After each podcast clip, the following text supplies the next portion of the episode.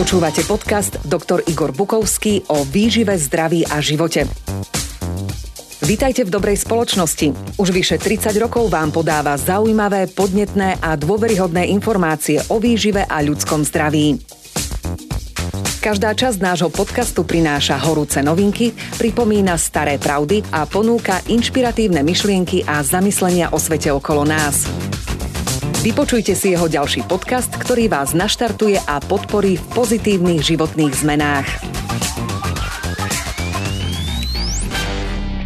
Dobrý deň a vítajte. Dnes sa ideme vysporiadať s tým, čo sa udialo za posledné dni a s tvrdením, že to rozhodne nebolo žiadne fiasko. Ukážem a prečítam vám najprv dva texty a potom poviem, prečo som presvedčený, že to, čomu sme boli cez víkend vystavení, je ešte väčšie fiasko, než sa to mne javilo pred víkendom a prečo je to ešte väčší konflikt, než sme si schopní bez trvalých následkov vysporiadať ako spoločnosť. Vždy tu boli a budú statoční a úprimní ľudia, ktorí hľadajú, premýšľajú, veria, túžia, bojujú, niekedy vyhrajú, niekedy prehrajú aj so sebou samým, ale nesú svoj morálny kompas a vedia, kde je sever. Prvý text. Dobrý večer, pán doktor. Včera som pod tlakom s újmou na mojom tele i na duši absolvovala testovanie. Plakala som pred odberom a slzy mi tečú aj teraz každú chvíľku. Hanbím sa, že som nevedela za každú cenu povedať nie. Som vedúca pracoviska a v pondelok by som nemohla ísť do roboty. Čiže násilím som to absolvovala, hanbím sa. Je mi smutno z tohoto všetkého. Katarína. Takéto mnoho veľmi podobných mailov a odkazov v našich, v našich videách sme dostali. A ja chcem na toto povedať, že Katarína, každému je jasné, že to boli slzy hnevu, poníženia a bezmoc, bezmocnosti. A neboli to krokodílie slzy infantilného a psychicky labilného človeka. Takto sa cítilo veľmi veľa ľudí. Najmä tí, ktorí naozaj museli ísť na to štátne testovanie. Aj keď asi nedosť veľa, aby sme toto štátne znásilnenie duše aj zastavili. Katarína, som presvedčený, že takýto hlboký konflikt v duši je prejavom hodným človeka, ktorý si váži slobodu a svoju dôstojnosť a hoci potichu, je to aj prejav, ktorý kričí do nebies a nestratí sa, pretože každá útrapa človeka spôsobená iným človekom je dobre zapísaná. A raz príde tá ťažká chvíľa účtovania za naše žitie.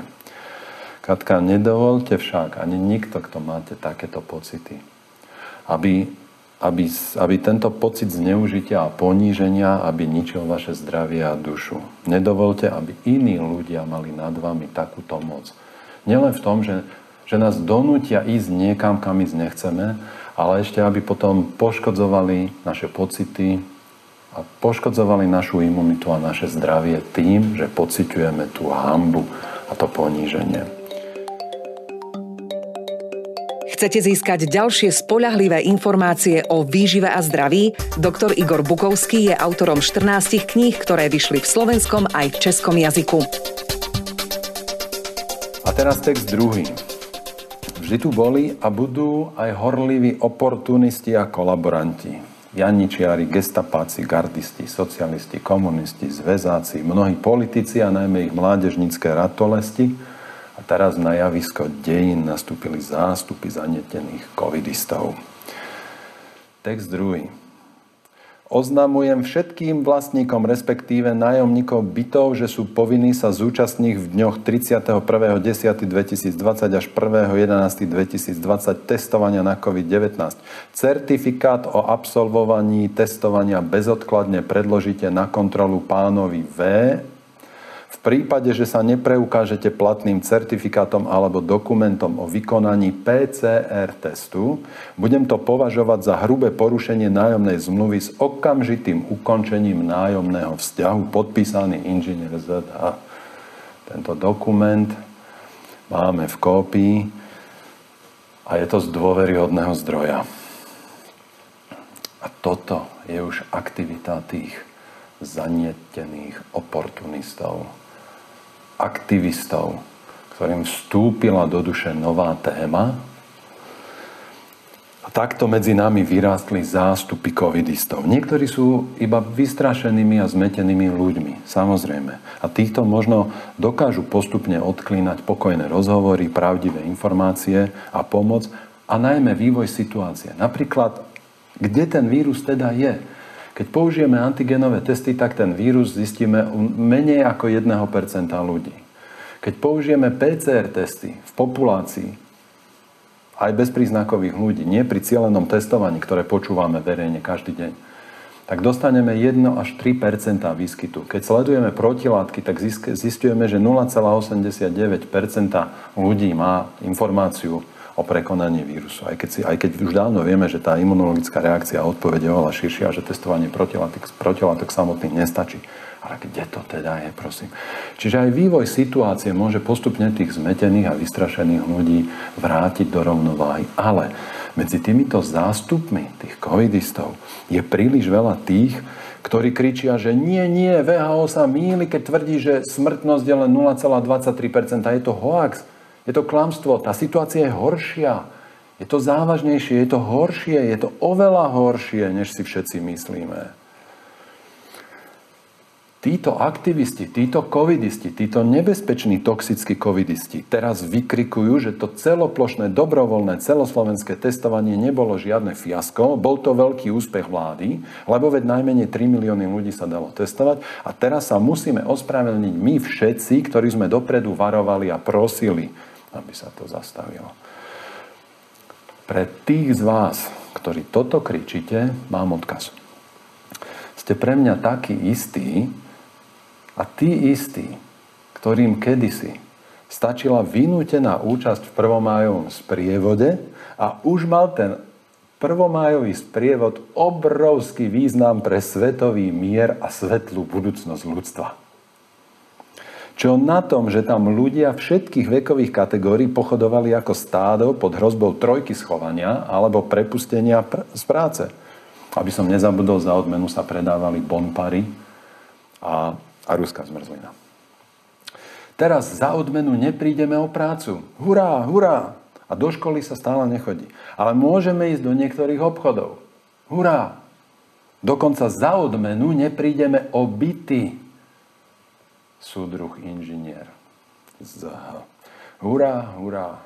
Vláde ďakujeme. Súdruh, predseda a súdruhovia ministri a ďakujeme aj všetkým ich poskokom, ktorí žijúc medzi nami teraz vylepujú oznámy a na brány a dvere, posielajú nám zastrašujúce a výhražné maily nám, zamestnancom, rodičom a hoci komu. V jednote je sila. Hurá, hurá. Zachránime životy. Hurá, hurá. V jednote je sila, ale v jednote k čomu? Zachránime životy naozaj všetky?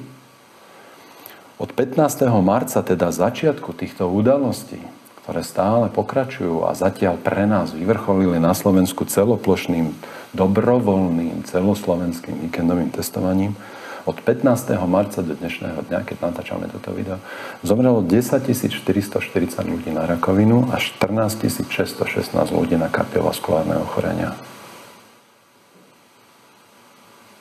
Zachránime životy. Celoplošné, dobrovoľné a celoslovenské testovanie bolo fiasko ešte horšie, než som si myslel predtým a mám k tomu tieto dôvody. Veľmi to zostručním a potom to všetko vysvetlím do detailov. Použili sme testy, ktoré sa nemajú použiť. Preto všetky výsledky, ktoré sme dostali, nemožno považovať za výsledky, z ktorých sa dajú robiť akékoľvek závery. Keby sme aj zobrali do úvahy, že tie výsledky majú nejaký význam, tak sme zistili, že ten vírus tu nemáme. Predseda vlády nás už pred dvomi týždňami strašil, že po Slovensku chodí najmenej dvestotisíc infikovaných ľudí, ktorí šíria ochorenie a tieto testy zistili iba zlomok toho. Aj keď spočítame všetky pozitívne výsledky pomocou súkromných pé cé er testov, ktoré sa robia cielene a pomocou tohto celoplošného testovania dostávame sa niekam v tých údajoch, kde musíme skutočne zrušiť nielen pandémiu, ale aj epidémiu. A k tomu, čomu sme dennodenne masmediálne vystavení, sa treba otočiť chrbtom a postaviť sa čelom k situácii a k pravde a povedať, toto musíme zvládnuť. Potrebujeme robiť tie, tie, tie opatrenia cieľene, potrebujeme ich robiť tam, kde sa majú robiť. A nie takto šikanovať celú spoločnosť.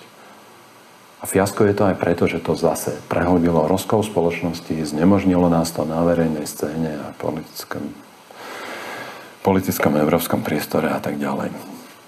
Poďme sa na to pozrieť podrobnejšie. Vláda nevypočula, začínam týmto, fiasko je to aj preto, že vláda nevypočula hlas odborníkov, a zo zdravotnej záležitosti urobila čisto politickú záležitosť. Vláda dokonca v priamom prenose pred našimi očami verejne označila predstaviteľov lekárskej komory a inej odbornej verejnosti za konšpirátorov a šíriteľov hoaxov. Vláda zredukovala tento medicínsky problém na dve veci. Rúško a celoplošný povinný test. Následkom toho je, že človek, ktorý teraz nosí na tvári hoci aj zdrab špinavej látky a každý človek, ktorý bol na štátnom teste, sa teraz cíti ako žiak, ktorý dostal jednotku. A to je veľmi nebezpečný pocit v situácii, keď potrebujeme, aby, sa, aby sme sa všetci správali zodpovedne. Po tretie, testy, ktoré boli použité, nie sú vhodné na túto formu testovania. Opakovali to, opakovali to dokonca výrobcovia použitých testov. Opakovali to príslušníci vedeckej obce na Slovensku. Opakovali to praktickí lekári, odborné lekárske spoločnosti. Vláda všetko zhodila zo stola a zrealizovala celoplošné testovanie pomocou testov, ktoré nie sú na takéto testovanie vhodné. Po štvrté, testy, ktoré boli použité, vykazujú veľa falošných výsledkov. Podľa slovenských médií sú dnes desaťtisíc ľudí v karanténe bez dôvodu, pretože majú falošne pozitívne výsledky a ešte viac zrejme, ešte viac ľudí chodí po Slovensku bez vedomia, že majú v sebe vírus. Nie to bez vedomia, ale nedostali, dostali falošnú informáciu, že nemajú v sebe ten vírus. Po piate, testy, ktoré boli použité, boli použité v rozpore s odporúčaním výrobcu.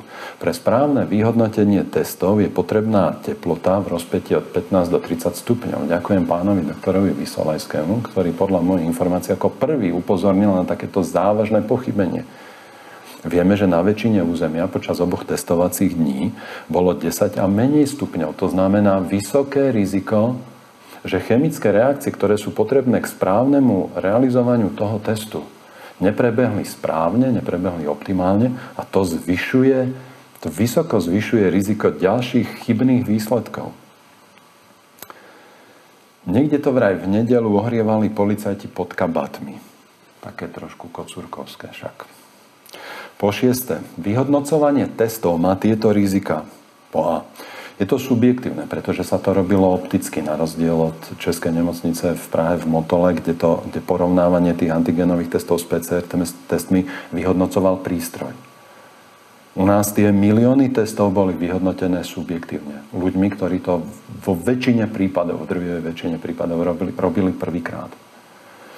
Čiže vyhodnotenie testu je subjektívne. Po druhé, finančná odmena dvadsať eur za pozitívny výsledok je diskvalifikácia Nielen, nielen celého toho procesu, ale aj akýchkoľvek záverov, ktoré by sme z toho chceli robiť. Je to popretie zdravého rozumu aj odborných postupov. Výsledky testov nie sú overiteľné, keďže ten test sa po tridsiatich minútach znehodnocuje a na rozdiel od laboratórnych pé cé er testov nie je možné spätne dohľadať a skontrolovať ten výsledok, tak to vytvára pre predpoklady pre ďalšie chyby alebo falšovanie.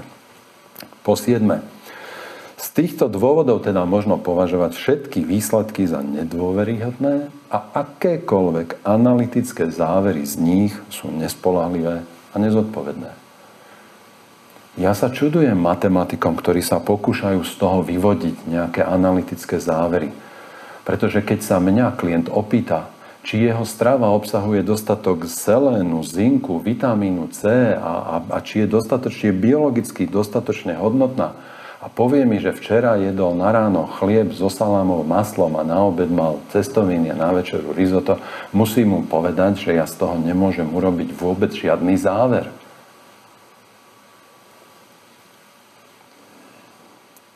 Práve preto, že tie výsledky sú také, aké sú, práve preto, že z nich nemožno urobiť žiadne spoľahlivé závery, tak vytvárajú priestor pre ďalšie otázniky a dávajú priestor konšpirátorom. Po ôsme, pochybnostiam, spochybneniu. Po ôsme, Predseda vlády už pred dvomi týždňami strašil, že sa po Slovensku pohybuje vyše dvestotisíc infikovaných ľudí a tieto testy odhalili iba časť, iba zlomok. Klamal? Mýlil sa? Alebo testy boli nesprávne? Takýchto otázok nás testy mali zbaviť a oni ich potvrdili. Dali za ne výkričník.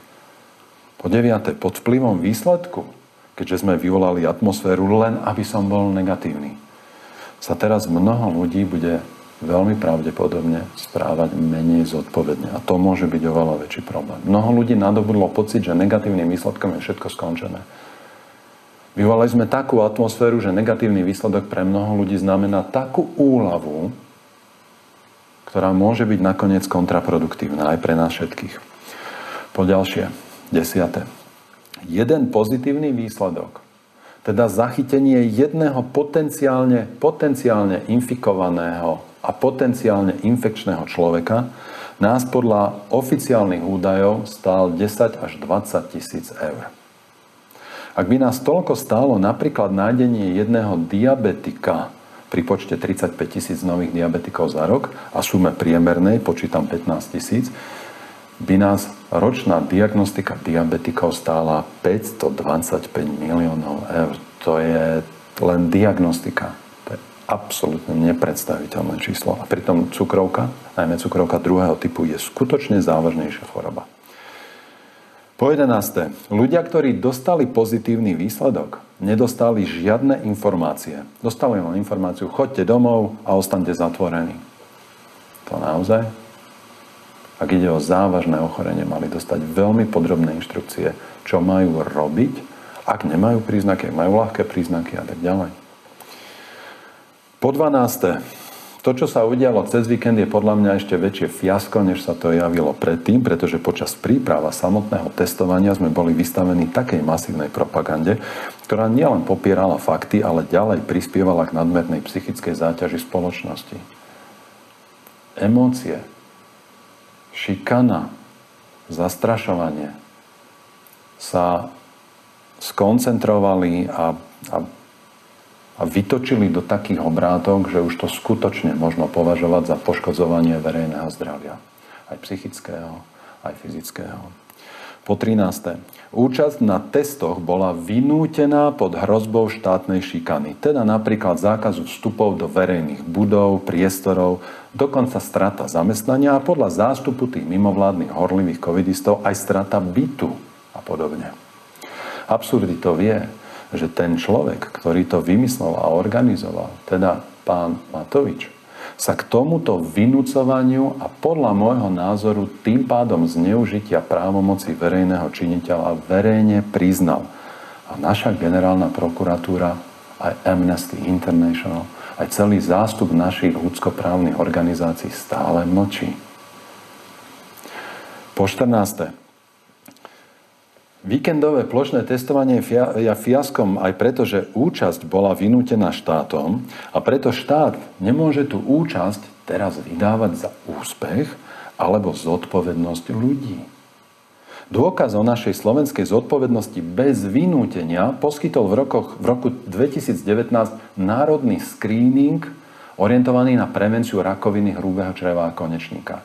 To je diagnóza, ktorá je v šesťdesiat percent smrtiaca, čiže smrtnosť covidu je nula celá dvadsaťtri, smrtnosť rakoviny hrubého čreva a konečníka je okolo šesťdesiat percent.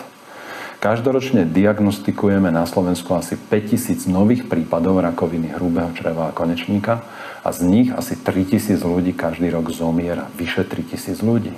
Len na rakovinu hrubého čreva a konečníka. Sme v tom druhý na svete. Nitrianský kraj má najväčší počet úmrtí na rakovinu hrubého čreva a konečníka v prepočte na sto tisíc obyvateľov na celom svete. V januári dvetisícdevätnásť ministerstvo zdravotníctva prostredníctvom zdravotných poisťovní rozoslalo dvadsaťtisíc klientom zdravotných poisťovní jednoduchý, jednoduchý test na domácu adresu, ktorý si dvadsaťtisíc ľudí mohlo urobiť doma, nemuseli nikam ísť, stať v žiadnych hradoch, nikde mrznúť, nebyť ponižovaní. Dostali ho bezplatne domov s pretlačenou, zaplatenou obálkou, do ktorej stačilo potom ten výsledok vložiť a informáciu o tom, či v ich stolici sa nachádza mikroskopické množstvo krvi, čo sa považuje za prvý náznakový informatívny signál o možnom rozvoji rakoviny hrubého čreva a konečníka, zaslať anonymne niekam. Z dvadsať tisíc oslovených ľudí odoslalo ten výsledok testu niečo cez dvetisíc ľudí a trvalo to niekoľko mesiacov, kým, to, kým toto zbehlo. Zachytili sme vtedy niečo cez, niekde, niekde okolo tristopäťdesiat pozitívnych nálezov krvi v stolici. Čiže z dvadsať tisíc testov sa vrátilo asi dvanásť percent odpovedí. A to znamená, že je to číslo, ktoré presne spadá tam, kde, kde psychológia a sociológia ukazuje, že sa nevinútená zodpovednosť verejnosti pohybuje niekde na úrovni desať až pätnásť percent. Účasť na teste bola brutálne vynútená takým spôsobom, ktorý mal charakter strašenia. Nielenže už niekoľko mesiacov počúvame neustále údaje o tom, ako je to ochorenie, ktoré ide takmer vyhubiť ľudstvo.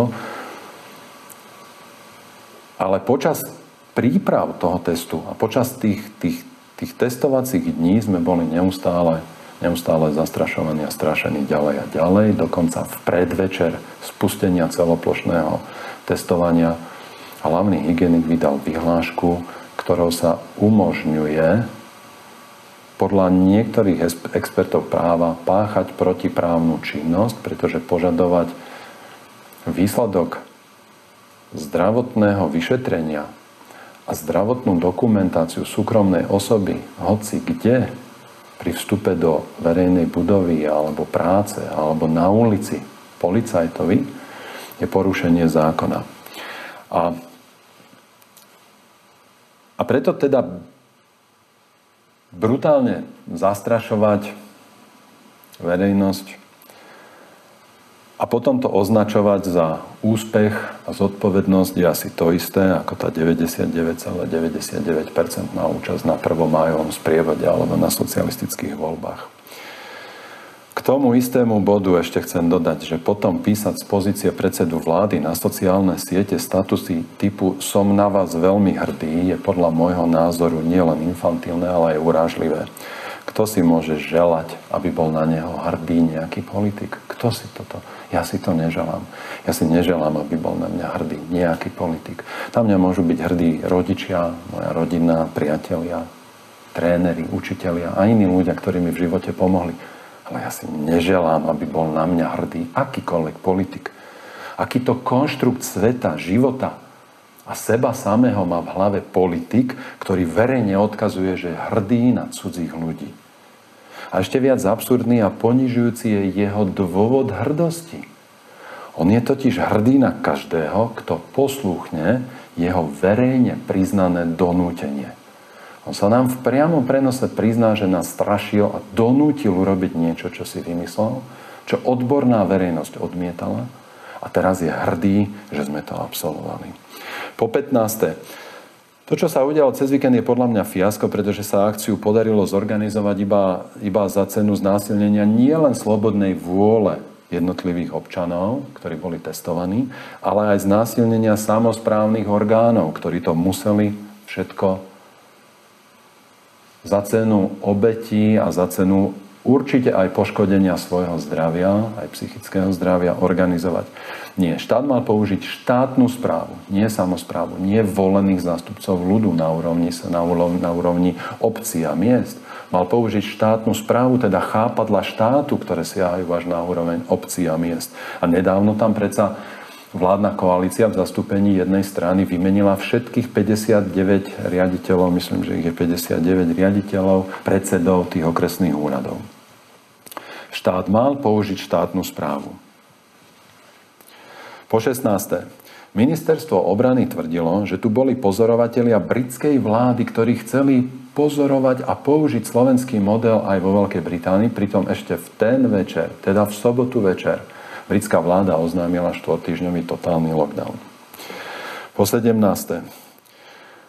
Je to pre mňa fiasko ešte väčšie, než som čakal, pretože to, to prehlbilo ten rozkol v spoločnosti ešte viac, než sme, než sme to zažívali pred dvomi týždňami, pred mesiacom.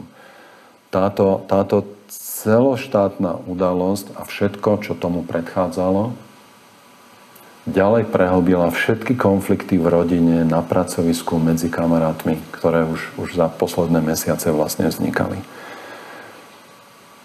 Po devätnástej môjim dôvodom, prečo to nazývam ešte väčším fiaskom, je fakt, že toto všetko sa deje pred očami sveta. Ambasády, ktoré, ktoré sú prítomné v našej krajine, referujú o dianí v našej krajine. Verejné prejavy vlády a konanie našich politikov je monitorované a komunikované do zahraničia a vytvára to dojem o nás.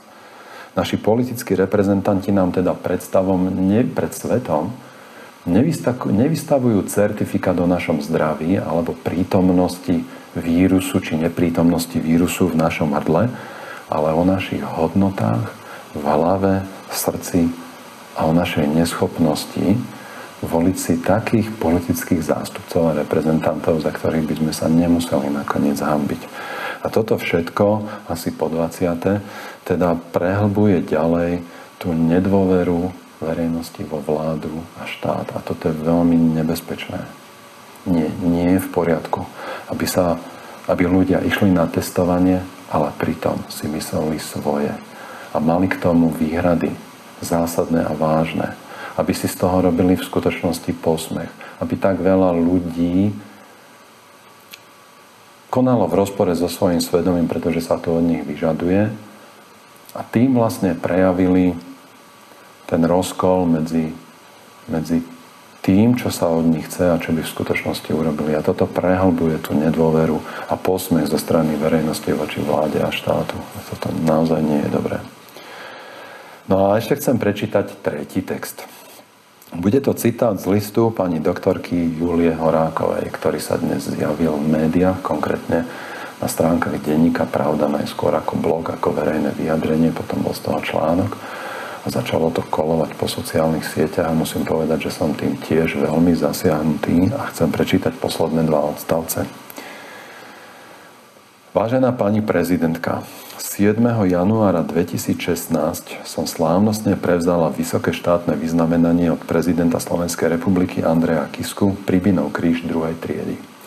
Bola som úprimne dojatá a počas slávnostného ceremoniálu mi ako film prešli roky mojej práce, vyliečení pacienti, ale aj deti, ktoré sa nám nepodarilo zachrániť. Toto vyznamenanie som dostala aj vďaka ním a aj vďaka dôvere, ktorú mi dali ich rodičia. Viem, že je to ocenenie aj mojich kolegov a sestričiek, ktorí tieto roky pracovali so mnou, lebo práca lekára je vždy tímová. Vysoké štátne vyznamenanie si nesmierne vážim a napriek tomu ho s plnou vážnosťou a pokorou symbolicky vraciam do vašich rúk ako prejav môjho občianskeho nesúhlasu so súčasnou celospoločenskou situáciou. S úctou múdr Júlia Horáková, pé há dé, pé há dé, primárka Transplantačnej jednotky kostnej drene, Národný ústav detských chorôb Bratislava. Vážená pani doktorka a primárka Júlia Horáková, týmto listom a týmto gestom ste v mojich očiach urobili oveľa viac, než som, než som si myslel, že robím ja. A nútite ma uvažovať, ako môžem byť ešte pokornejší, aktívnejší a užitočnejší. Obdivujem úvahu, obdivujem rozvahu a obdivujem to, čo ste urobili. A naše prejavy, ktorými, ktorými prejavíme to, čo si naozaj myslíme, ktorými, ktorými sa ohlásime ako slobodní ľudia, nemusia byť vždy takto veľmi viditeľné. To, čo môžeme robiť v takejto situácii, sú aj veci, ktoré môžu byť veľmi nenápadné. Môže to byť aj obyčajná pomoc a pokojný rozhovor s človekom, ktorý je zmetený a vystrašený a môžeme mu pomôcť. My sa potrebujeme cez túto krízu dostať ako spoločnosť v lepšom stave a nie rozhádaný, rozbitý a rozmlátený vplyvom politikov, ktorí vnášajú túto nenávisť, podporujú existenciu a aktivitu bláznivých kolaborantov a oportunistov, ktorí sa pokúšajú uchopiť svoju moc nad nami v našom každodennom živote. Pochopil som, že vždy tu boli a budú statoční a úprimní ľudia, ktorí hľadajú, premýšľajú, veria, túžia, bojujú. A aj keď ten svoj morálny kompas niekedy stratia, vedia, že existuje a že bez neho ďaleko nezajdú. Pochopil som tiež, že tu boli a budú aj, horliví, aj tí horliví oportunisti a kolaboranti, a, ktorí využívajú každú príležitosť, aby získali moc. Alebo aspoň pričuchli k tomu omamnému pocitu moci, keď vylepia nejaký dekret na bránu, ktorá im akože patrí. Alebo pošlú mail, lebo majú tú moc. A pochopil som, že vždy tu boli a budú aj tí ľudia, ktorí sú ticho, lebo sa boja, alebo preto, lebo presvedčili sami seba, že byť bez názoru je prejavom tolerancie alebo flexibility. A vďaka Bohu, že mnohí dokážeme nakoniec prekuknúť tento fatálny omyl, či už svojho strachu, alebo ten omyl, že byť bez názoru je tolerancia. Totižto tá naša tolerancia k bezpráviu, násilia, aj toho násilia na druhom človeku, a, a, našej toleran- a naša tolerancia k zbabelosti, toto je príčinou našich vlastných aj tých našich spoločných trápení. Ľudská duša a jej zápasy sa už tisícročia nemenia. Menia sa len kulisy doby, v ktorých sa tieto zápasy odohrávajú.